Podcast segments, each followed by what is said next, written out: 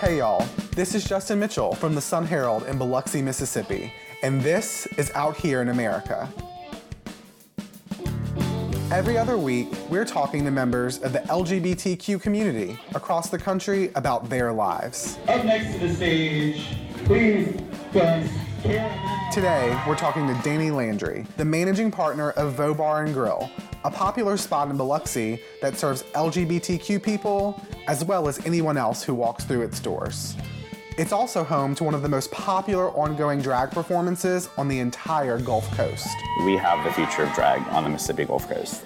We have queens that are going to break the mold. Though recently had to expand into a bigger space on the east side of town. We met up with Danny ahead of a busy night to talk about those vixens of Vo, Mississippi being more open minded than a lot of people give it credit for, and how Danny's passion for serving his community took an unexpected turn. As a kid, I thought I was going to be a priest. I know. my, Here we are. Here we are. Um, running a progressive bar. But um, Stick around for all that and more on Out Here in America. You know, can I get an attitude check? One, two, three. All right. Please give it up and make a lot of noise. She goes by the professional name of Caramel DeVille. on average, we have two to three drag shows a week. We do a spotlight challenge on Wednesday nights. So whether you're a drag queen, a drag king, a bio king, a bio queen, you know, male performer, whatever you want to do. What is a bio queen? It's a biological woman who dresses in drag and performs as a female. Oh. It's not very well known on the coast. I mean, typically on the Gulf Coast, we're known for pageantry, we're known for, you know, fishy queens, and we're really opening the door for shock and uh, comic, and we're really trying to embrace everything that drag is as an art form. Why do you think that's so important here? I think for me, growing up in the community, I was always different, and not just because you know I was a bisexual male, but because I, I don't know, I just I love the arts, and to me, that's what Biloxi is is an art form. It's a melting pot. And I think that we are offering people a chance to see a side of the Gulf Coast specifically that we don't really, you know, showcase a lot. Like it's it's more accepted here than I would say it's in northern Mississippi, but you know, it's just another aspect of our culture that has just kind of been swept under the rug. Biloxi does have a variety of culture. When I was in college, I left and went to college in Hattiesburg, but I never like knew the gay scene here or what the gay scene was. I was young, I wasn't really out then. And I remember the first time I came back down, I went to a gay bar here, and it was so different than Hattiesburg. Hattiesburg was very much like a college student, just a bunch of like young white kids looking mm-hmm. around, like really seedy spaces on the sides, like you don't really know what's going on over there. Right. But like here, you just go in and it was just like old people and young people and people of every color. But drag queens, they really do stand for performance and art, but also like this identity. And I never realized until I started doing this podcast, like how many drag performers we have on the coast. We have an abundance, and we have an abundance here actually from the Gulf Coast, but most of them because they didn't fit a certain stereotype because they weren't pageant queens or you know super fishy or they didn't fit a mold they venture on to like new orleans or tennessee or atlanta and i've always been a firm believer that you shouldn't have to leave to leave your mark Absolutely. you know, like in this bar, I think we do a great job of making sure that everyone's included and everyone's accepted. And like, it's very interesting to see people are accepting it, embracing what we're doing here. Because what we are doing is not normal. It is the antithesis to your stereotypical show. Our first contestant is Miss Annie Bello.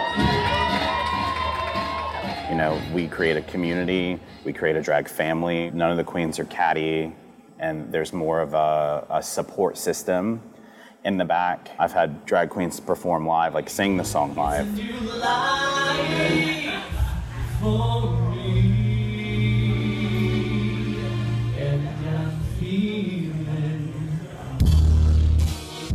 And we had drag kings and Andy Black, I don't know if you've ever seen her. She's amazing. Just like she came out in like a baby doll dress with a butcher knife and cut open a teddy bear and ripped out intestines, kind of like shock and awe. Creepy clowns have been hanging out in random parts of town. Creepy clown sighting.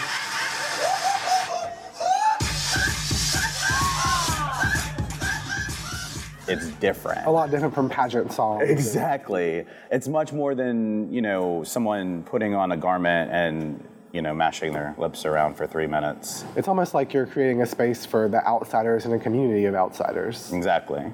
Well, because that's that's how I've felt as part of the LGBT community. Always felt like an outsider, not part of the, the it crowd. I prefer to go to straight bars because I could walk in and not feel judged. Whereas if I went into a gay bar, when I walked in, I instantly felt judged or, you know, sized up or ridiculed or, or those things. So what we strive to do here is build relationships with every person that walks through the door.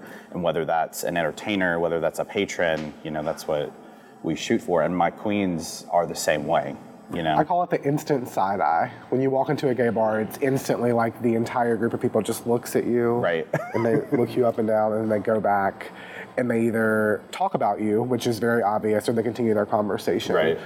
I struggle a lot with my weight and my body style, and I feel like even here in the South, people think gay people have to look a certain way, and if they don't, Right. you, you get those instant darts and glares as soon as you walk into a bar. Well, it's the Adonis complex, you know, the the super alpha, the you know, you have to be chiseled and you have to look this way, and I've been through all of that, and I'm just I'm happy now. Like I've been as small as a size 30, and I'm now I'm comfortable, you know, at a 36. Like I work hard every single day of my life to make a difference in the community. I don't really care what, you know. So do you work hard for this bar that you manage to make others not feel unaccepted? We don't care what you look like. We don't care the color of your skin. We just want you to come in and have a good time.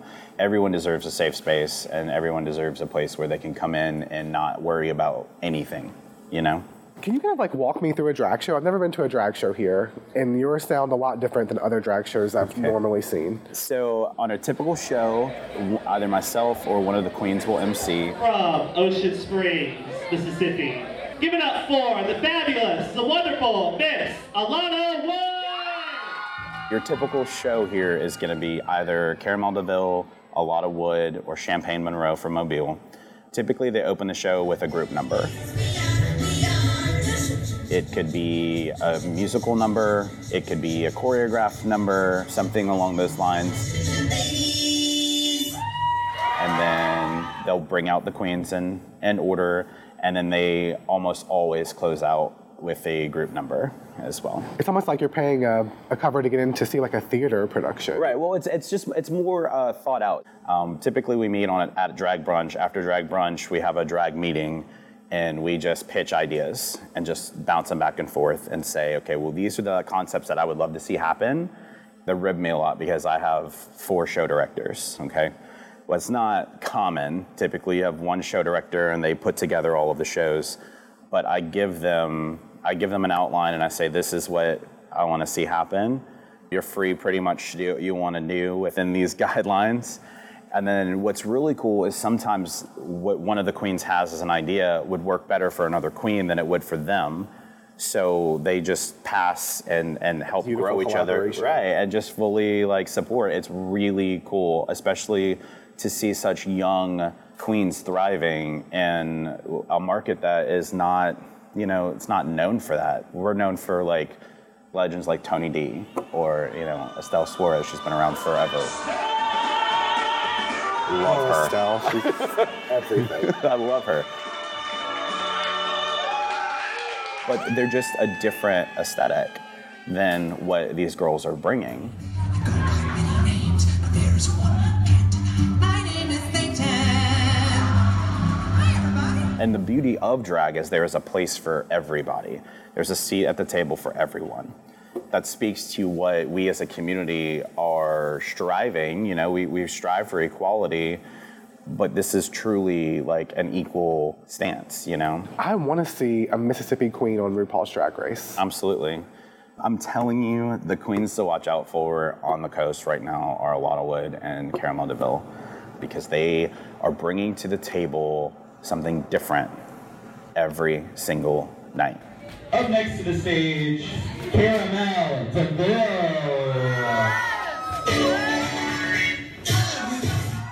I literally heard a bar patron last night. Have you seen Caramel Deville? She's telling her friend, Have you seen Caramel Deville? She said, I didn't know if he was a dude or if he was a chick, and she was so gender fluid. And it just blew her mind that someone could just embody that amount of sexuality and just bring it to watch these girls mold their own career to listen to feedback and then say you know what? You're right. This didn't work. To watch Alana perform live vocally is something that she's wanted to do in drag.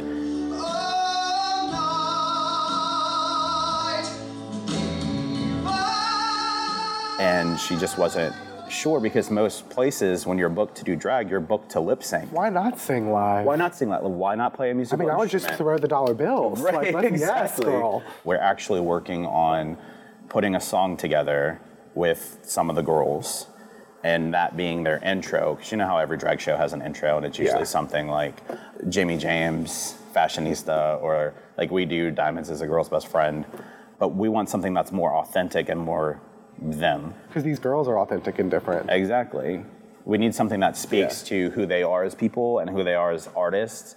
And our patrons that come to the shows, we see them regularly because they know they're going to be entertained. It's such a great thing that there are these new weird out there out of the box voices, but they're staying here and they're making their brand and they're building their brand. All these girls' names you're saying, they're on posters at every gay bar on the coast and even straight bars Mm-hmm. performing because straight bars are now even getting into the drag action. We actually, I'm glad you said that.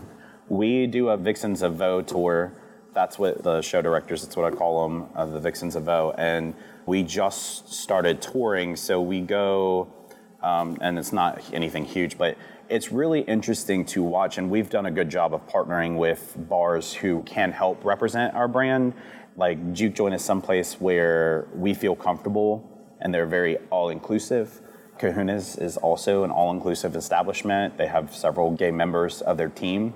So, you know, we're trying to really just showcase that there's more to the Gulf Coast and really open up the eyes of other people that, you know, it's okay to be different, you know, and really it's okay to go to a bar and have fun and see something that you wouldn't normally see. Straight people love drag shows more than gay people love drag shows, I swear. Every time there's a group of straight people just at a drag show, they're always the ones dancing and having the most fun. But I think it is more of a big deal than you give it credit for because, you know, if you talk to people and say, yeah, these straight bars and just everyday restaurants, they hold drag shows in Mississippi, people literally look at you like, what do you mean? you know, and it, I think it's a bigger deal than people let on, especially in a place like the South where so many of these people have kind of been stuck in this corner for so long, and now they're finally finding this small voice to come out and be who they are. Well, I think it's our generation that is really like you know we lived under the baby boomers for so long, and we, we've it's time for our voice to be heard, and and I think we care about our community, and we always have. Like I grew up in St. Martin before St. Martin was as big as it is now, and you know D'Iberville before D'Iberville's turned into what it is. So like I remember this very small community of you know churchgoers and, and things like that but also remembering my group of friends from high school we were all different every single one of us and i think people often have this stereotype of what mississippi is but i think that stereotype stops at a certain line in mississippi i think hattiesburg and down is very inclusive you know even jackson is more inclusive than i think people give credit for you know People forget about Jackson. it's true it's true It's sad. well, we actually um, we have an all male review that comes once a month, and it is three to four actual male performers, which is a real thing. Male pageantry is a thing in the gay community. It's just kind of it's not as well known as it used to be. And then we put in drag kings with it, and we turn it into this like full night production, and it's it's very interesting to watch because the male performers are every bit as bejeweled as the you know pageant queens Yeah. are. So it's just really interesting to see like that masculine feminine blend. What could we do to blur that line from Hattiesburg up into the rest of Mississippi? I think we're on the right path. I think establishments like myself and like SIPS and Juke, we're all reaching out to each other and seeing how we can be all inclusive and all encompassing and just really love each other, you know, and also not staying quiet. You know, if there's an injustice, speak up. Mississippi, for so long, when things were done backwoods, things were just kind of swept under the rug and nobody would say anything out of fear. But I think if we just keep embracing our culture and not letting it fall to the wayside, I think we can push it further along. I don't think Mississippi is that far from being a blue state, to be honest with you. I guess it'll be really interesting this voting season, though. We have a lot of shakeups happening, so I We- guess we'll see. we do. People are really hoping we have like a Doug Jones Alabama moment, and maybe we will. I mean, it, it's everything's up in the air. It's a complete toss-up.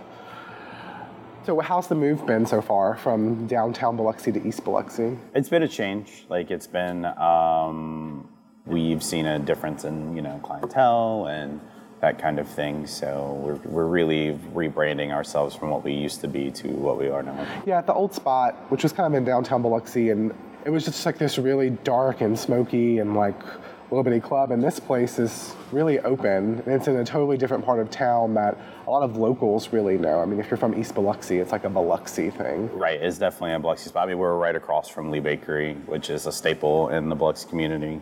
So you know they have like the best French bread on the Gulf Coast. So What do you think this bar does for the gay community here? I think that we give everyone a place to be heard. I'm very open, and by that I mean we really give a platform and break away from that stereotypical gay bar because we don't care if you're gay, straight, bisexual. It's not like this. You're a person. You're human, and that's what we want you to have an experience here.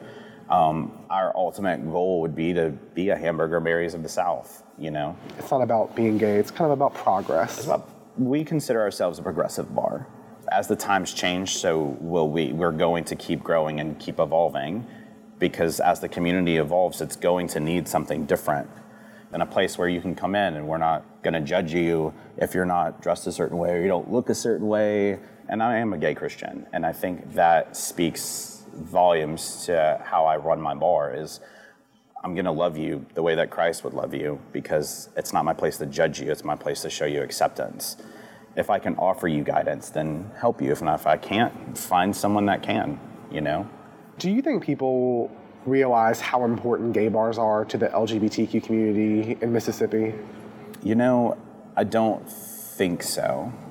I have a different perspective on this uh, because the age of the gay bar is dying, truthfully.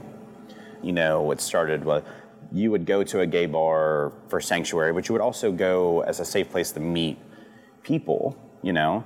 But I think as Adam4Adam and Craigslist and Grindr and Scruff and all of those apps have come out, it's really impacted the gay community in a way that it's not necessary for you to go into an establishment to meet someone, but it is nice to go be able to stop in with that person and have a safe space to meet. Does it worry you though? Because there are no community outreach centers here. It's always been the bar. Any gay event that happens here, a gay bar is behind it. Anything LGBT positive in this community in Mississippi in the South, there has to be some kind of gay bar connection. And while I think you're totally right about finding someone what happens to these spaces if people stop going to them. But I really think that young people are starting to come to bars again from what I've been seeing.